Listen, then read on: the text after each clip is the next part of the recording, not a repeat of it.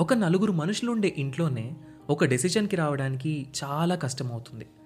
అలాంటిది ఇంతమంది ప్రజలు ఒక దేశాన్ని ఎలా పరిపాలిస్తున్నారు?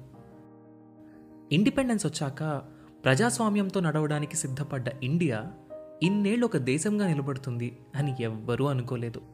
అలాంటి ది మోస్ట్ కాంప్లికేటెడ్ డెమోక్రసీ అయిన ఇండియా ఇన్నాళ్ళు ప్రపంచంలోనే అతిపెద్ద డెమోక్రసీగా ఎలా ఉంది?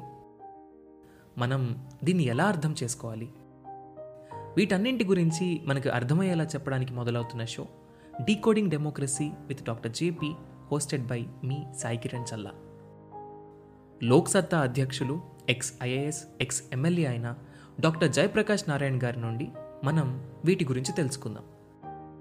ఆగస్ట్ ఫిఫ్టీన్త్న మొదలై ప్రతి ట్యూస్డే ఒక కొత్త ఎపిసోడ్తో మీ ముందుకు రాబోతుంది.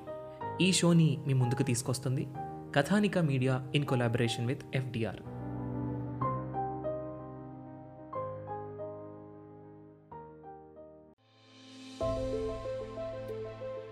మనం ఎమ్మెల్యేని ఎంపీలని ఎన్నుకున్నది ఎందుకు? మనకున్న ప్రాబ్లమ్స్ని సాల్వ్ చేస్తారని కానీ అన్ని ప్రాబ్లమ్స్ వాళ్ళు సాల్వ్ చేయలేరు. అప్పుడు ఏం చేస్తాం? ఎమ్మెల్యే దగ్గరికి వెళ్ళి పలానా మినిస్టర్ అపాయింట్మెంట్ నాకు ఇప్పమండి లేదా పలానా మినిస్టర్తో మీరెళ్ళి చెప్పండి వింటే నా పని జరుగుద్ది అంటుంటాం. అంటే లెజిస్లేటివ్తో అవ్వని పనుల్ని ఎగ్జిక్యూటివ్ చేత చేపిస్తాం అన్నమాట మరి ఎగ్జిక్యూటివ్ కూడా చేయలేని పనులు కొన్ని ఉంటాయి కదా. అవన్నీ జ్యుడిషియరీ దగ్గరికి వెళ్తాం. కోర్టుల దగ్గరికి హైకోర్టు సుప్రీంకోర్టు దగ్గరికి వెళ్ళి పలానా ప్రాబ్లం ఉంది నాకు లేదా పలానా ల్యాండ్ వాల్యూ నా పేరుతో ఉండేది అది వేరేవాడు కబ్జా చేశాడు లేదా నన్ను కొట్టాడు లేదా నన్ను చంపాడు. ఇలా క్రిమినల్ కేసులు సివిల్ కేసులు అపీలెంట్ కేసులు అన్నీ హైకోర్టు సుప్రీంకోర్టుకి వెళ్ళి ఎన్ని సంవత్సరాలుగా మనం మాట్లాడుతూ డిస్కస్ చేసుకుంటూ దాన్ని సాల్వ్ చేసుకుంటూ వస్తుంది కానీ ఏమైంది? ఇండియా ఒక డైవర్స్ కంట్రీ. కొన్ని వందల వేల ప్రాబ్లమ్స్ ఉంటాయి. ఆ ప్రాబ్లమ్స్ అన్ని పాపం హైకోర్టు సుప్రీంకోర్టులు విని విని విని కేసులు జడ్జిమెంట్లు పెరిగిపోతూ పెరిగిపోతూ పెరిగిపోతూ ఈ కేసులన్నీ సాల్వ్ చేయాలంటే ఇంకో పదహైదు నుంచి ఇరవై ఏళ్ళు పడుతుంది. మరి అలాంటప్పుడు ఆ కోర్టుల మీద బర్డన్ని ఎలా తీసేయాలి? ఒకటి మీరు కేసు పెట్టకూడదు. అది సాధ్యమా? లేదు నాకు జస్టిస్ కావాలి నేను కేసు పెడతాను. మరి ఇంకో ఆప్షన్ ఏంటి? ట్రిబ్యునల్స్ని ఎక్స్పాండ్ చేయడం. ట్రిబ్యునల్స్ అంటే మనకు చాలా ట్రిబ్యునల్స్ ఉన్నాయి. అంటే కోర్టులాగా జుడిషియరీ జ్యుడిషియరీ పవర్ లేకపోవచ్చు దానికి అంటే సుప్రీంకోర్టు కింద హైకోర్టు హైకోర్టు కింద మెట్రోపాలిటన్ కోర్టు అంటే మన మెట్రోపాలిటన్ లెవెల్లో మనకు సిటీలో అయితే సిటీ సివిల్ కోర్టులు స్మాల్ కేసెస్కి అయితే సెషన్స్ కోర్టులు మెట్రోపాలిటన్ అండ్ మెజిస్ట్రేట్ కోర్టులు ఉంటాయి. లేదు మన డిస్ట్రిక్ట్స్లో అనుకోండి civil district court civil judge కోర్టులు ఇలా క్రిమినల్కి అయితే సెషన్స్ కోర్టులు ఉంటాయి.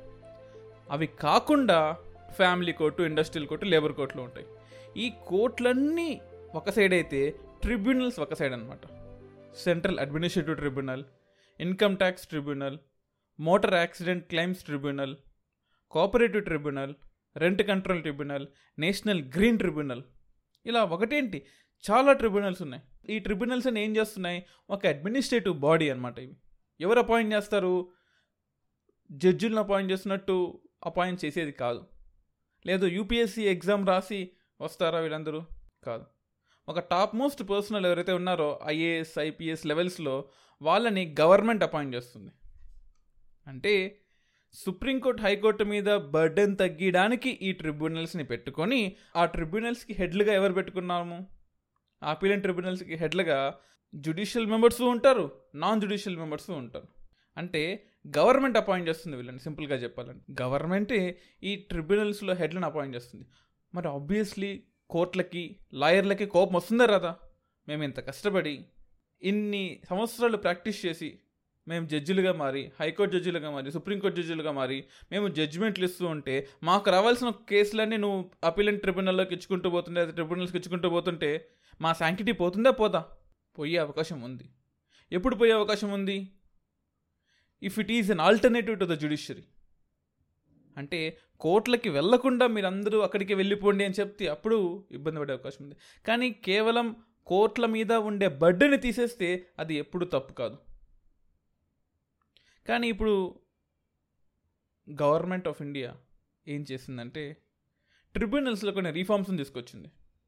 Tribunal reforms rationalisation and conditions of service ordinance two thousand twenty one ఈ కోవిడ్ టైంలో తినడానికి తిండి లేదు పాప మైగ్రెంట్స్ ఎక్కడికక్కడ ఇరుక్కపోయారు. ఆక్సిజన్ కాన్సన్ట్రేటర్లు లేవు ఆక్సిజన్ సిలిండర్లు లేవు. ఒక బెడ్కి డెబ్బై ఎనభై వేలు గవర్నమెంట్ హాస్పిటల్ ఇవ్వాల్సి వస్తుంది. ప్రైవేట్ హాస్పిటల్లో అయితే రోజుకి లక్ష రూపాయలు ఇవ్వాల్సి వస్తుంది. ఇటువంటి పరిస్థితుల్లో మనకిప్పుడు ఆర్డినెన్స్లో అవసరమా? So what I'm trying to say here పోనీ ట్రిబ్యునల్స్లో ఉన్న అన్ని కేసులు వెంటనే సాల్వ్ అయిపోయి మనం కోర్టుకి వెళ్తే రెండు మూడు ఏళ్ళు పట్టే కేసుని ట్రిబ్యునల్ రెండు మూడు నిమిషాల్లో సాల్వ్ చేస్తుంది అనడానికి ఏమైనా ఉందా? లేదే. సెంట్రల్ అడ్మినిస్ట్రేటివ్ ట్రిబ్యునల్ తీసుకుందాం. నలభై నాలుగు వేల కేసులు పెండింగ్లో ఉన్నాయి. రైల్వే క్లెయిమ్స్ ట్రిబ్యునల్ నలభై ఐదు వేల కేసులు. డెప్ట్ రికవరీ ట్రిబ్యునల్ డెబ్బై ఎనిమిది వేల కేసులు. కస్టమ్స్ ఎక్సైజ్ సర్వీస్ ట్యాక్స్కి సంబంధించిన అపిలెంట్ ట్రిబ్యునల్లో తొంభై వేల కేసులు. ఇన్కమ్ ట్యాక్స్ అపిలెంట్ ట్రిబ్యునల్లో తొంభై ఒక వేల కేసులు కేసులు. Motor accident claims corporative tribunals national green ట్రిబ్యునల్లో అంతకు మించిన కేసులు ఉన్నాయి. అంటే సుప్రీంకోర్టులో జడ్జిమెంట్లో డిలే అవుతుంది. హైకోర్టు జడ్జిమెంట్స్లో డిలే అవుతుంది. డిస్టిక్ కోర్టులో డిలే అవుతుంది. గవర్నమెంట్కి వెళ్తే పని అవ్వట్లేదు. వీళ్ళందరికీ ఆల్టర్నేటివ్గా ట్రిబ్యునల్స్ పెట్టుకుంటే article three twenty three A ప్రకారం article three twenty three B of the Indian constitution ప్రకారం నేనేదో ట్రిబ్యునల్స్ పెట్టుకుంటే అక్కడ డిలే అవుతుంది. మరి నాకు న్యాయం ఎప్పుడు దొరుకుతుంది? న్యాయం ఎప్పుడు దొరుకుతుంది నాకు? అసలు ఈ ట్రిబ్యునల్స్ కాన్సెప్ట్ ఎప్పుడు వచ్చిందో మనం ఈరోజు తెలుసుకుందాం. అది నైన్టీన్ సెవెంటీ సిక్స్ దానికి ఒక సంవత్సరం ముందు నైన్టీన్ సెవెంటీ ఫైవ్ నుంచి నైన్టీన్ సెవెంటీ సెవెన్ వరకు ఇందిరాగాంధీకి చాలా కోపం వచ్చింది. సో ఇంటర్నల్ డిస్టర్బెన్సెస్ని చూపించి ఎమర్జెన్సీని విధించింది. ప్రతి ఒక్క జడ్జిమెంటు హైకోర్టు సుప్రీంకోర్టు నాకు అగెయిన్స్ట్గా ఇస్తుంది అని చెప్పేసి హైకోర్టు సుప్రీంకోర్టులో ఉన్న పవర్స్ని లాక్కొని ఒక ఎగ్జిక్యూటివ్ ఆర్డర్గా ఒక ఎగ్జిక్యూటివ్ బాడీకి ఇచ్చి ఒక forty second amendment act nineteen seventy సిక్స్ని తీసుకొచ్చి ఈ ట్రిబ్యునల్స్ని తయారు చేశారు. మనకు అంబేద్కర్ గారు రాసిన కాన్స్టిట్యూషన్లో అసలు ఈ ట్రిబ్యునల్స్ గురించి ఊసే లేదు. ఎందుకు? సుప్రీంకోర్టు ఉంది హైకోర్టు ఉంది ఇందాక చెప్పిన అన్ని కోర్టులు ఉన్నాయి. ఈ కోర్టులు చూసుకుంటాయి కదా ఏదైనా ప్రాబ్లం వస్తే మళ్ళీ సపరేట్గా ట్రిబ్యునల్స్ అవసరం అనుకున్నారు. కానీ హైకోర్టు సుప్రీంకోర్టు అప్పట్లో ఉన్న గవర్నమెంట్ మాట వినట్లేదని చెప్పేసి ఆ పవర్ని వేరే బాడీకి ఆర్గనైజ్ చేసింది అప్పటి గవర్నమెంట్. కోర్స్ ఇందిరాగాంధీ గారు కొన్ని వందల వేల మంచి పనులు చేశారు కానీ ఒక్క చెడ్డ పనైనా సరే అన్ని మంచి పనులు కానీ ఇంపాక్ట్ చేస్తుంది. నాకు తెలిసే ఉంటుంది అది. సో ఈ forty second constitution amendment act nineteen seventy six వల్ల జుడిషియరీ పవర్స్ అన్నిటిని లాక్కొని ఎగ్జిక్యూటివ్కి ఇచ్చాం. ఎవరు ఎగ్జిక్యూటివ్? గవర్నమెంటే executive. Prime minister and his cabinet are executive president is executive స్టేట్లో ఉంటే స్టేట్ సీఎం వాళ్ళ క్యాబినెట్ ఎగ్జిక్యూటివ్లు వాళ్ళ కింద ఉండేది ఎంపీలు స్టేట్లో ఉండేది ఎమ్మెల్యేలు వాళ్ళు లెజిస్లేటివ్లు సో జుడిషియరీ దగ్గరికి వెళ్ళకుండా ఆ పవర్ని అంతా డైవర్ట్ చేసి ఎగ్జిక్యూటివ్ సైడ్ పెట్టుకున్నాం. ఓకే మంచో చెడో పెట్టేసుకున్నాం. దాని తర్వాత మంచి జరిగింది చెప్పాలంటే. సో కోట్ల మీద బర్డెన్ అంతా ఇప్పుడు ఎగ్జిక్యూటివ్ మీద పడింది. ఎగ్జిక్యూటివ్ కొంతమందిని అపాయింట్ చేసి ఈ అపీలెంట్ ట్రిబ్యునల్స్లో వాళ్ళ చేత జడ్జిమెంట్లు ఇప్పిస్తుంది అఫ్ కోర్స్ ఇండిపెండెంట్గానే ఉంటుందండోయ్. Administrative tribunals are entirely in the hands of executive అని చాలామంది అంటుంటారు. నిజమే. ఎగ్జిక్యూటివ్ చేతిలోనే ఉంటుంది. జుడిషియరీ ఎగ్జిక్యూటివ్కి పనికిరాదు. అంటే సుప్రీంకోర్టు హైకోర్టులు గవర్నమెంట్కి భయపడకుండా గవర్నమెంట్కి ఎగెన్స్ట్గా జడ్జిమెంట్లు ఇస్తున్నాయా లేదా? ఆంధ్రప్రదేశ్లో కానీ తెలంగాణలో కానీ ఆ పైన ఢిల్లీలో కానీ. భయపడుతున్నాయా స్టేట్ గవర్నమెంట్కి? స్టేట్ గవర్నమెంట్లో వస్తుంటారు పోతుంటారు. జ్యుడిషియరీ ఎప్పుడు ఇక్కడే ఉంటుంది? హైకోర్టు సుప్రీంకోర్టులు ఎప్పుడు ఇక్కడే ఉంటాయి? కానీ ట్రిబ్యునల్తో వచ్చిన ప్రాబ్లం ఏంటి తెలుసా? Administrative tribunals are entirely in the hands of executive. Maybe burden తగ్గించచ్చేమో. Maybe ఒక కాసీ జ్యుడిషియల్ బాడీ అవ్వచ్చేమో. మేబీ దానికి ఒక స్పెషల్ స్టేటస్ ఉండొచ్చేమో. జ్యుడిషియల్ పవర్ కన్నా చిన్న పవర్ అది. ఫర్ ఎగ్జాంపుల్ మనం court of law supreme court హైకోర్టులో తీసుకున్నాం అనుకో ఎవరు వాళ్ళందరూ? లా చేసి కోర్ట్ ఆఫ్ లాలో ట్రైన్ ట్రైనింగ్ పొందిన వాళ్ళు. ట్రిబ్యునల్స్లో అందరూ అడ్మినిస్ట్రేటివ్ మ్యాటర్స్లో ఉన్న వాళ్ళే కదా ఐఏఎస్ ఆఫీసర్లు యూపీఎస్సీ ఏపీఎస్సీ రాసిన వాళ్ళే కదా నీకు ట్రిబ్యునల్స్లోకి వెళ్ళేది. ఇప్పుడు నాకు ఏదైనా పని వచ్చి సుప్రీంకోర్టుకో లేకపోతే హైకోర్టుకో వెళ్ళాను. గవర్నమెంట్కి నేనంటే ఇష్టం లేదు. నా మీద కేసులు వేస్తూ ఉంది. గవర్నమెంట్ సుప్రీంకోర్టుకి వెళ్ళి పలానా వాడు నాకు ఇష్టం లేదు. పలానా ఎంపీ నా గవర్నమెంట్కి అగేన్స్ట్గా తిడుతున్నాడు. వాడిని అరెస్ట్ చేసేయండి. వాడి కేసు మీరు టేకప్ చేసుకోవద్దు అని హైకోర్టుకి సుప్రీంకోర్టుకి చెప్తే వింటుందా సుప్రీంకోర్టు హైకోర్టు? నువ్వెవరు చెప్పడానికి? వాడికి ఆర్టికల్ ఫోర్టీన్ ఉంది ఆర్టికల్ ట్వంటీ వన్ ఉంది ఆర్టికల్ నైన్టీన్ ఉంది. వాటి ఇష్టం వచ్చినట్టు మాట్లాడతాడు. ఏదన్నా అంటే నేను చూసుకుంటాను. హైకోర్టు సుప్రీంకోర్టుగా నేను చూసుకుంటాను. నువ్వెవరు చెప్పడానికి? నీ పని నువ్వు చూసుకో అని హైకోర్టు సుప్రీంకోర్టు గవర్నమెంట్ని అనే అవకాశం ఉంటుంది. అంటే of the interest of the case irrespective of the merit of the case high court supreme court rules of the evidence and ప్రొసీజర్కి కట్టుబడి ఉంటాయి. రూల్ ఆఫ్ లా కట్టుబడి ఉంటుంది. ప్రొసీజర్ ఎస్టాబ్లిష్డ్ బై లా కట్టుబడి ఉంటుంది. అంతేగాని ట్రిబ్యునల్స్ లాగా నేచురల్ జస్టిస్కి nature of justice లాగా ఉండదు. అంటే ఆ పర్టికులర్ కేసులో ఓకే దీనివల్ల వీళ్ళకి బెనిఫిట్ వస్తుంది వీళ్ళకి మెరిట్ వస్తుంది అని ఎడ్యుడికేట్ చేయదు సో కొన్ని బెనిఫిట్స్ ఉన్నాయి కొన్ని నెగిటివ్స్ కూడా ఉన్నాయి. నెగిటివ్స్ ఉన్నాయని చెప్పేసి అవుట్ రేట్గా ట్రిబ్యునల్స్ మనం తీసేయచ్చా? నీ కొడుకు తప్పు దోరలో వెళ్తున్నాడని చెప్పేసి కొడుకుని నీ కొడుకు కాదని చెప్తావా చెప్పు? వాడిని కరెక్ట్ చేసుకునే బాధ్యత ఎవరిది? నీది. ఎందుకు? నువ్వే వాడిని తయారు చేసావు. అలాంటప్పుడు వాడు దారి తప్పితే దాని వాడి దారిలో పెట్టాల్సింది ఎవరు? నువ్వే. ఆ సింపుల్ సార్. మరి ఇప్పుడు గవర్నమెంట్ ఏం చేసింది? ఒక tribunal reforms. Rationalisation and conditions of service ordinance twenty twenty one తీసుకొచ్చింది. అది లాక్డౌన్ టైంలో సో ఈ ప్రె ఈ president of India has promulgated the tribunal reforms of course president of ఇండియానే చేస్తుంది. అసలు ఇప్పుడు ఎందుకు తీసుకొచ్చారు? Last year Madras bar association ఒక కేసు వేసింది. చూడండి మేము ఏదో కష్టపడి జ్యుడిషియల్ సర్వీసెస్ లేకపోతే పలానా చిన్న జడ్జి నుంచి చిన్న లాయర్లు లాయర్లుగా చదువుకొని ఎన్నో సంవత్సరాలు ప్రాక్టీస్ చేసుకొని మేమేదో హైకోర్టు సుప్రీంకోర్టు జడ్జిలుగా వస్తే వాళ్ళు యూపీఎస్సీ చదువుకొని ఐఏఎస్ ఆఫీసర్లు అయ్యి రిటైర్డ్ అయ్యే టైంలో వాళ్ళు వచ్చేసేసి ట్రిబ్యునల్స్లో కూర్చొని మాకు ధీటుగా వాళ్ళు జడ్జిమెంట్లు ఇస్తున్నారే దాన్ని మేము ఎలా ఒప్పుకుంటాము మేము ఒప్పుకోము అని సుప్రీంకోర్టులో కేసేస్తే సుప్రీంకోర్టు చెప్పింది కొంచెం రీస్ట్రక్చర్ చేయండి అయ్యా అని చెప్పింది. అంటే వాడు దారి తప్పుతున్నాడు దారిలో పెట్టండి అని చెప్పింది. గవర్నమెంట్ ఏం చేసింది? వాడు దారిలో పోతున్నాడా దారి తప్పడం వాళ్ళు ఖాళీ రగ్గొడతానని చెప్పింది. Is is what we are expecting this is not we are expecting కదా? వాడిని కరెక్ట్ చేయాలి. హీ షుడ్ బి కరెక్టెడ్ మరి అదే సుప్రీంకోర్టు ఆ చీఫ్ ఎవడైతే ఉన్నాడో వాడిని ఐదేళ్ళు పర్మనెంట్గా ఉంచండి అంటే ఈ యాక్ట్ ఈ ఆర్డినెన్స్ ప్రకారము వాడిని నాలుగేళ్ళే పెట్టాము. అయితే డెబ్బై ఏళ్ళు వచ్చేంత వరకు ఆ చైర్మన్ ఉండొచ్చు లేదా నాలుగేళ్ళకే వాడు నాలుగేళ్ళు అయినా సరే మ్యాక్సిమం పనిచేసి వెళ్ళిపోవచ్చు. అయితే seventy years if he attains he should leave or for the term of four years. And దాంతోపాటు ఇన్ని రోజులు ఏముండేది? ఫైనాన్స్ యాక్ట్ ఏదైతే ఉందో ఆ యాక్ట్ లోపల ట్రిబ్యునల్స్ వచ్చేవి.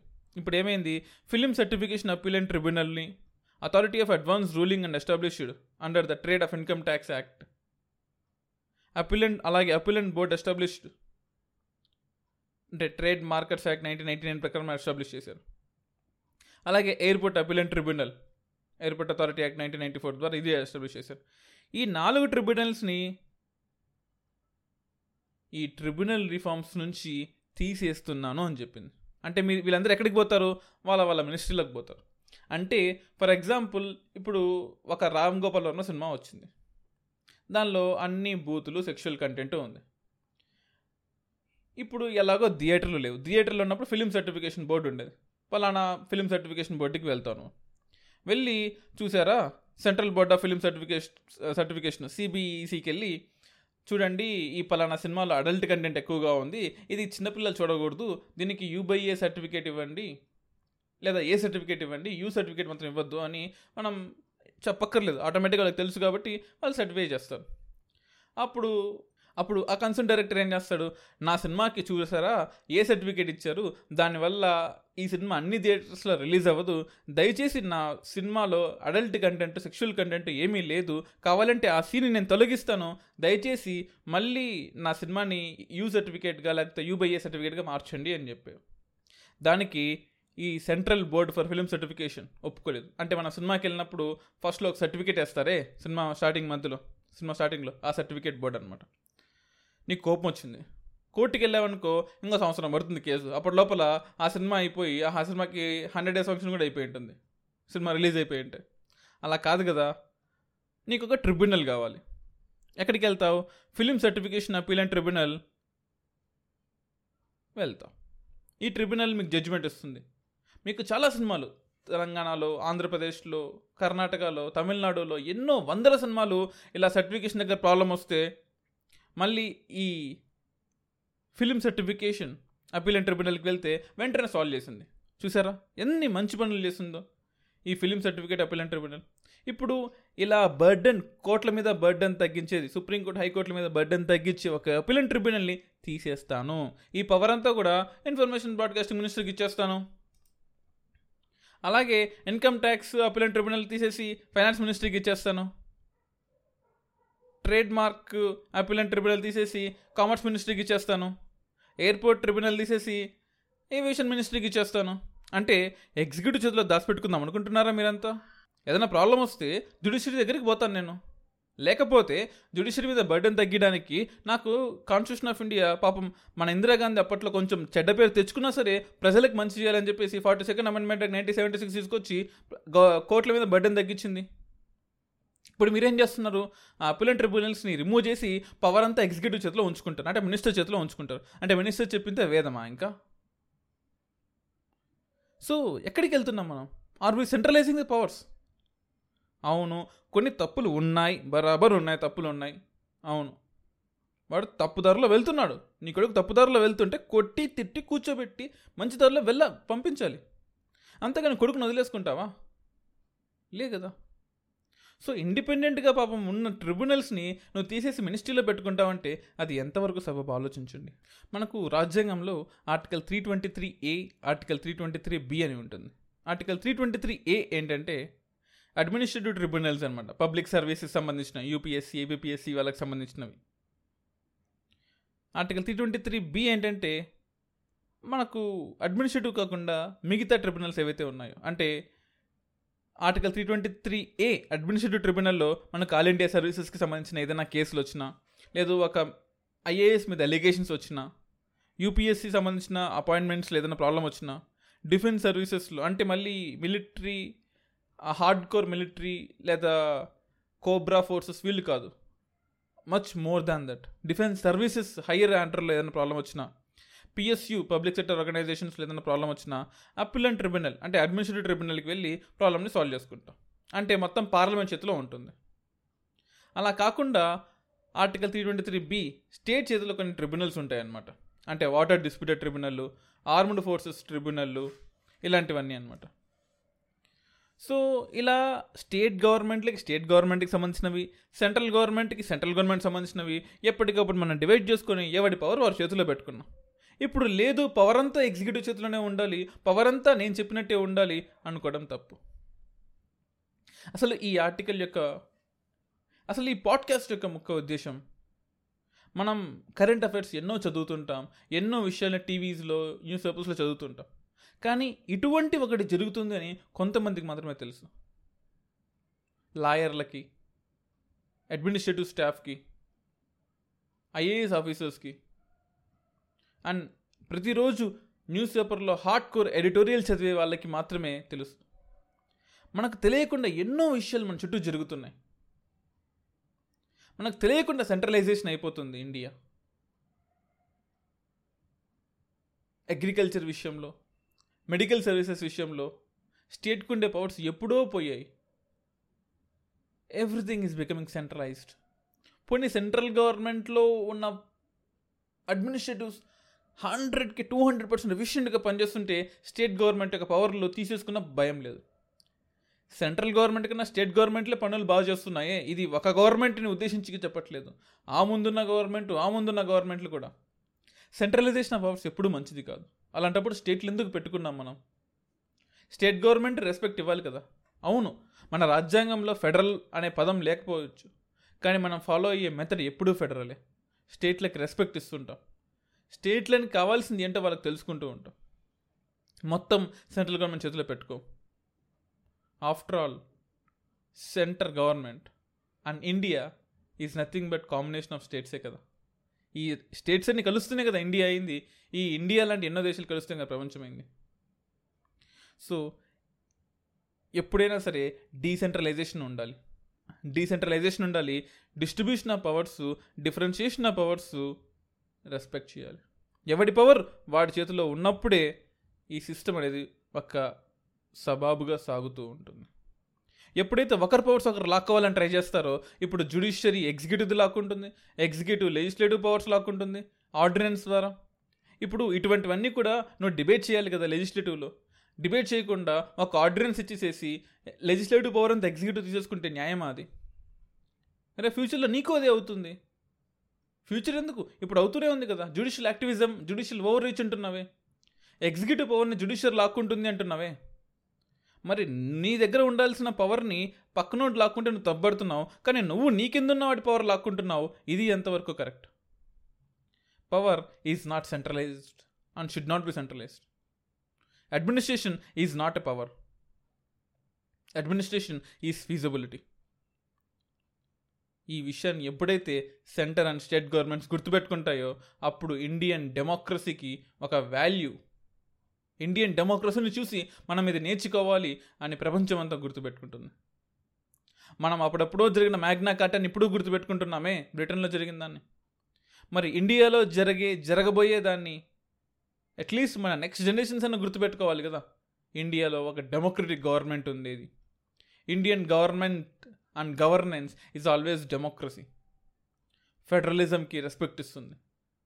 రాష్ట్రాలకు రెస్పెక్ట్ ఇస్తుంది. ఎవరి పనిని వాళ్ళు చేసుకొని ఇస్తుంది అండ్ డెవలప్ అవుతుంది. ఎప్పుడైనా సరే పవర్ ఒకచోట ఉంటే డెవలప్ అవ్వదు.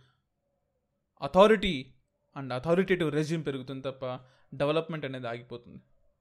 సో దారిలోకి తీసుకురండి. పవర్స్ని కంట్రోల్ చేయండి. రెక్టిఫై చేయండి. అంతేగాని ట్రిబ్యునల్స్ని అబాలిష్ చేయొద్దు. So this is all about the episode మరిన్ని ఇంట్రెస్టింగ్ ఎపిసోడ్స్ కోసం యూపీఎస్సీ రేడియో పాడ్కాస్ట్ని ఫాలో అవ్వండి.